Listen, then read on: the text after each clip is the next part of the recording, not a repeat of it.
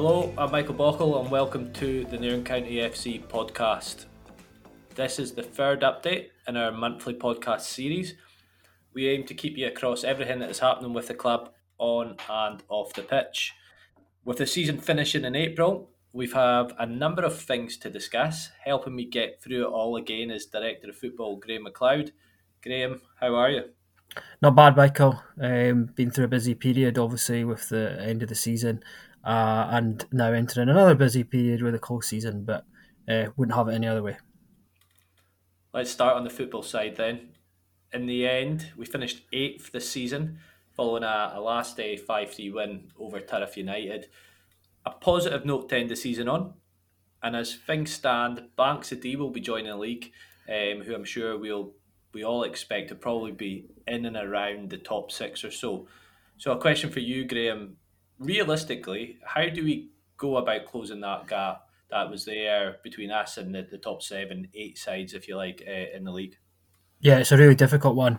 Um, you mentioned there are Banks o' Dee coming in, who we expect to be strong. Um, Brechin City have come in and, and are strong as well. So, I mean, we um, pre-COVID we finished seventh in the table. Um, we knocked down one to eighth, but no one's overtaken us. Uh, Brechin's entry into the league coming in from League Two has essentially knocked us down one place. Banks o' Dee come in, uh, and as you say, they'll be looking to get in top six. And let's say they achieve that, then all of a sudden the performance that took us to seventh was now what's needed to get us to say ninth. So um, the league is get, going to get stronger. You then replicate that sort of scenario over a decade, and all of a sudden, what once got you to seventh has you, you know, struggling to make top twelve.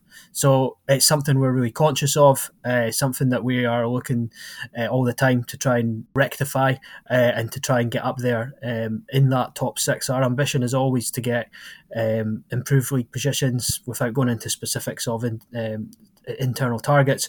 Our improvement is our, our, our objective. Sorry, is always um, to try and improve. I'm aware that it's a big gap um, at the moment from where we are in the table up to the the top seven. Uh, it was a bit strange one, wasn't it? For the end, the way the season ended, it was almost like no one wanted that eighth place. Uh, it was, you know, kind of musical chairs uh, in the last few uh, weeks and months of the season, with teams getting up to eighth and then falling away again. Uh, and even on the final day, we needed results to go our way to get there. I think we needed both Clach uh, and Wick to get beat, which happened, and for us to win, uh, which got us there. That's not really what you want to be. It's not really a scenario you want to be in. You want your destiny to be in your own hands. Um, but we did our job um, on that final day with the win against Turriff. Uh, and that got us into eighth. And I think if you look over the course of the season, it's probably one of, if not the highest place in we've been in the table. I don't think we were much higher than eighth. I don't think we were in eighth for uh, very many weeks over the duration of the season. So yeah, it's it's mixed emotions a little bit, and looking back on it, um, at the start of the season, we of course would have wanted to be higher than eighth. We felt we had the squad to be higher than eighth. Uh, circumstances dictated otherwise. With um, you know, we've we've already touched on it in previous episodes, but the number of injury issues that we had, um, not being able to uh, get a consistent level of team selection um, really impacted us. Um, looking at some of the results over the uh, over the course of the season, uh, in isolation, there's plenty of results that we feel um, are fixtures that we should be faring better in um, than we actually did over the season. So there's loads of rooms for improvement um, in this in the uh, terms of the results, and we'll be striving for that going into next season. Uh, and then looking at teams above us and our results against the teams above us, uh, it's looking to be more competitive. I think um, we obviously beat Rothes at home Christmas time and drew away at Rothes as well. But other than that, I don't think we accumulated many, if any, points from the, the teams above us. So uh, it's about trying to um, try to do all we can to close that that gap. These are the you know these are the areas we've got to target, turning results that we feel we should be doing better into wins, and and trying to uh, take more points from the teams above us as well, uh, and see where it is. But um, yeah, we'll talk maybe talk about it more in future episodes, looking at the the season. But for me, momentum is key, um, and getting off to a good start to the new season. We've already publicly confirmed a couple of players that are on their way um, out the club. Can you just give us an update on the players and who's definitely not here next season? Yeah, so Tom McLennan, first of all, indicated to us during our contract discussions that he wouldn't be renewing his contract uh, and that he'd be moving on to Buckie Thistle. That's Tom's prerogative, uh, and that's absolutely fine. And uh, is we wish Tom well. Um, Tom's been a fantastic servant to Nairn County. Um, he's been with us a good number of seasons now. A top performer in the middle of the park, very talented player, uh, and a top uh, individual, top person as well. Great guy, getting really well with Tom. Uh, so we wish him all the best. Um, and yeah, I mean, I think as much as Tom McLennan's been good for Nairn County, I think Nairn County have been good for Tom McLennan as well. Uh, he came to us at, at, a time where he'd come back off a, a serious injury, serious knee injury. He'd been released by Ross County.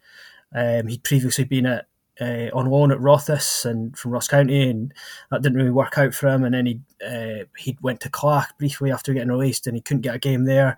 So we really took a chance uh, when we took Tom in. It was a gamble on our part, uh, and it's a chance that that paid off. And both parties have benefited that. We've benefited obviously from Tom's performances, and he's been able to benefit from the platform we've given him.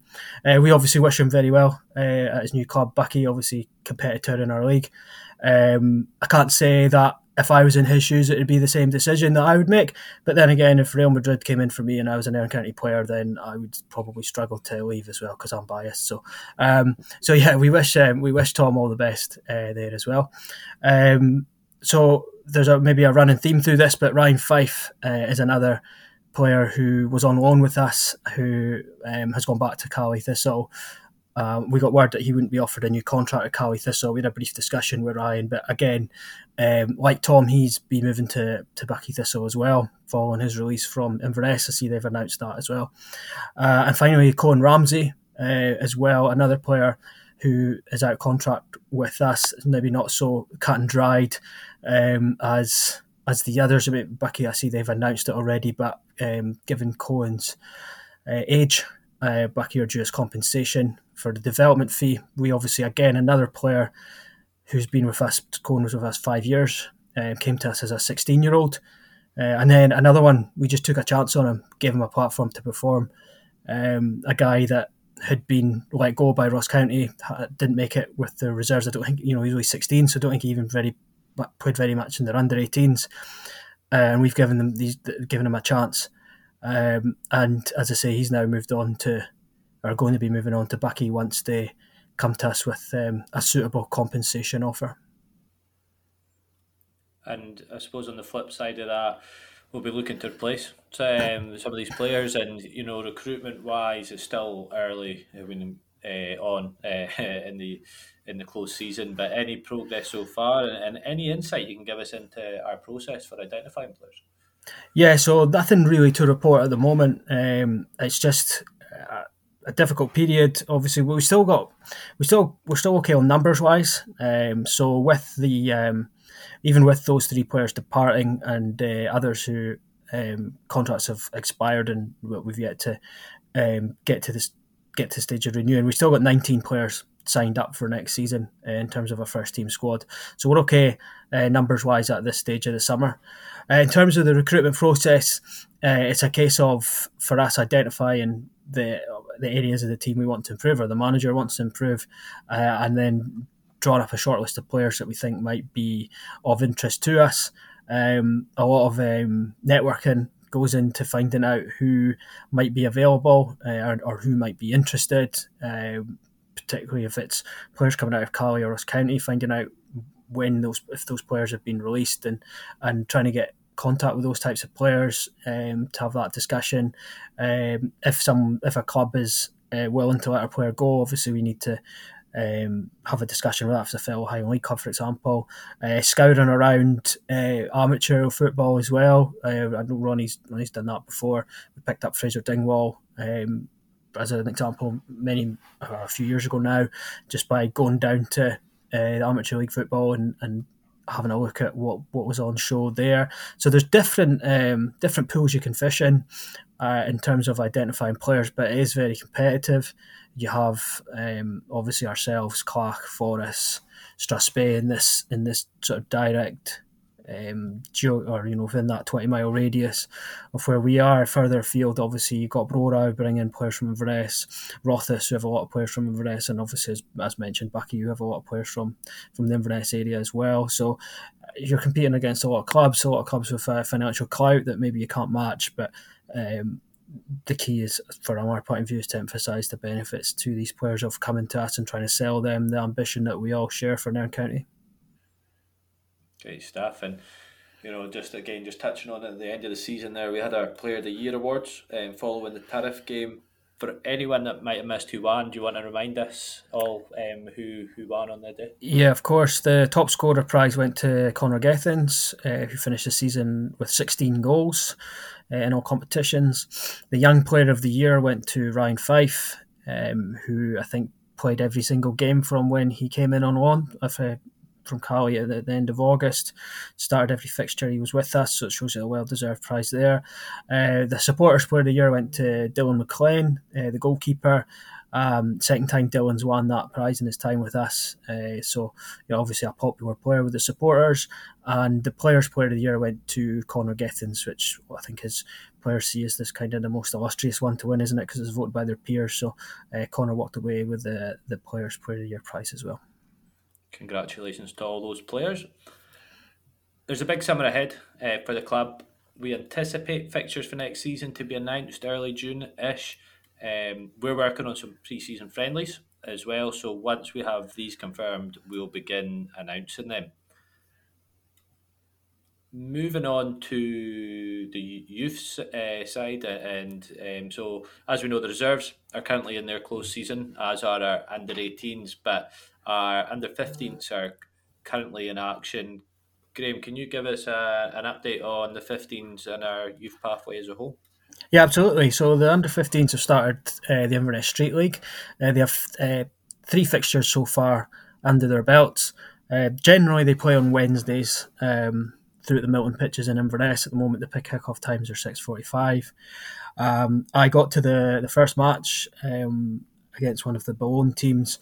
Uh, unfortunately, then I had COVID, so I missed. Uh, I've missed the last two games, but um, but yeah, it's been it's been going really well. The guys um, have, have, taken to it really well. A few nerves on the opening night, I think, from speaking to the coaches, um, but the guys seem to be really enjoying it. And I think one of the things for me and Michael uh, being through there, it's just the like when you watch the games, just the pure enthusiasm um, that the the guys have, the young players have for football, be it you know the our team are or the opponents. It's just really refreshing when you see that um, these guys, these teenagers, um, under as I say, under 15 eight age, so 15, you know 12, 13, 14, 15 year olds, just there running about, um, putting all the effort in, and just really enjoying the football, the smiles on the faces, um, the cheers and the celebrations when they score goals, all that kind of stuff. It just really, um, it really just is, is great to see. Um, and I think the players are um, adapting to it really well. Um, it's a new team,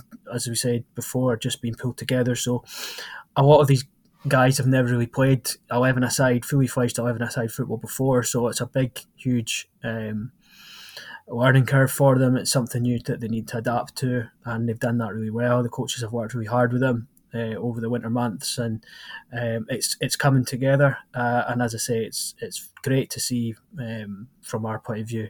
Um, these have so many um, kids running about, and to have a a Nairn team through there in the the yellow and black on show in the Inverness Street League, which is quite a uh, you know a well known league locally. So to have the yellow and black um, through there and have them flying the flag for Nairn uh, is a great thing. And uh, we wish the the guys and the coaches every success. And as I say, I'll be trying to get through as much as I can to um, to see the team in action.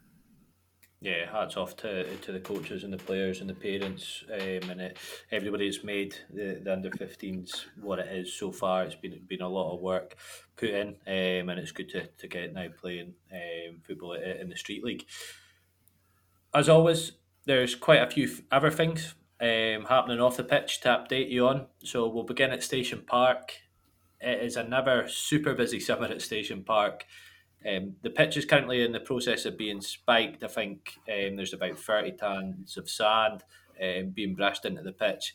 this is probably the last year for a few years that we expect to have to do such intensive work um, to the pitch. But as everybody knows, we pride ourselves in uh, having the best pitch in the Highland League. So um, it's testament to the work that Derek Steele and others do in, in making the pitch what it is. Um, we've got other things happening around the park as well, just to make you aware of. Um, of course, there's the ongoing cutting and strimming of the surrounding areas and, and just maintaining the ground in general. Um, there's a, a bit of work being done to repair the, the damage to the touchlines where the assistant referees run up and down. Um, in fact, I think there's quite a bit of work required there, but uh, it's much needed. Um, Derek uh, and others are revamping the T-hip, um, so just putting in some, some new equipment and, and rejigging a few things in there, new flooring, um, and we're also looking to create a, a players and family area um, for, for match days. There's also the continued development of an um, extended hospitality area, um, repla- really replacing where the secretary's office used to be. We had a stag do on the last day of the season who um, were in that for, for the first time. So there's a few things we're going to be doing and, and just um, improving the whole hospitality section as a whole. Um, and amongst it, all the other things that are going on, um, there's the general repairing and painting advertising boards for the new season. Um, of course, if you fancy a board to promote your business, I'll, I'll put the plug in now. Please get in touch. Um, and, and just on that general theme of, you know, upgrades and, and maintenance of, of the park, we have a handful of people um, that come up to the ground and help. But Derek and the team are, are always on the lookout for, for more people to lend a hand. So please do get in touch if you fancy a bit of outdoor volunteering or, or just make your way up to Station Park. Generally on a Monday and Friday, the doors are, are definitely open um, uh, with, with people there. So um, it's, it's happened. We've got one or two guys that have um, just came up to the park and, and stuck their head in and had a chat to Derek and, and have been and doing a, a, a fantastic job. I'm very grateful for, for the sort of regular um, days at Station Park that they do. And as I said, we can't get enough people to, to do that sort of work, and we are so uh, appreciative of, of, everybody that does does help out. By the time you listen to this, you will have seen that we have launched our what is now our annual fan survey. Um, the more responses we get, the, the better decisions we can make at the club. Um, you might be a casual fan, someone knows a little bit about the club, or someone that goes to every game basically we want all your opinions. Um, so if you can find five minutes to, to do the survey, that would be uh, very much appreciated. Um, by completing the survey, you also have a chance to win two season tickets as, as part of the prize draw. So um, hopefully an incentive for, for one or two hours to do it there last thing for me is just a, a well done to Connor Gethins and, and Andrew Gregg on completing um, the Highland ETAP in aid of um, Mikeysline. They raised over eleven hundred pound, um, which is fantastic, and, and I think they both posted some some decent times there. So so well done to them. Um, Graeme, anything else from your end before we, we look to finish up? Yeah, probably would be remiss of us not to mention the um, the recent movement within the committee with regards to the chairman's position, Michael. Um, obviously, with um, I think it was shortly after the last episode we recorded that um, Donald made the announcement that he would be standing down as a chairman. Uh, and the committee then took a decision to offer him the position of honorary president uh, within the club as a reward for uh, all the sterling work that he's done over the years. Donald came in um, initially just as a helper um, and did some admin work and eventually moved into doing matchday secretary and club secretary roles. And then when we were um, left with very few committee and directors, it was Donald who um, put his head above the parapet and um, threw his name in the hat, uh, name into the ring. Sorry for uh, the chairman's position. Um, in 2016, so it's a, a post that he's been um, carried out for the last six years. Um, and I think uh, you and I know, Michael, the effort that goes into um, that sort of role, and the that bit a lot of it is unseen. Um, as a chairman, there's there's a huge responsibility. Um, you know, as much as we all, everyone in the committee puts in uh, the hard work. There is the buck's got to stop with someone, and someone's got to be that public face, and someone's got to be answerable um, uh, and on the hook for a lot of the decisions and uh, that are made at the club. And invariably, that's the chairman. He's the one that, um, if people have a, an issue, that they seem to approach um, about that. So, uh, a very um, you know hard role to fill, but one that Donald's um, certainly done um, with aplomb over the last sort of six years that he's been in post. So, um, so it's, it's good that that Donald's um, still going to be involved with the football club going forward. But um, obviously, I'd like to thank him uh, personally for the support I've received in my role since um, in the time I've been working with him or working under him as the, the chairman. Yeah, it's been a fantastic shift by by Donald. Um, and yeah, as you said, he's, he's going to be still actively involved in the club um, and still sit on the committee, um, but just in a slightly different role now. So, um, good news is he, he's not going too far and um, can lean on him for his um, experience in and around the club.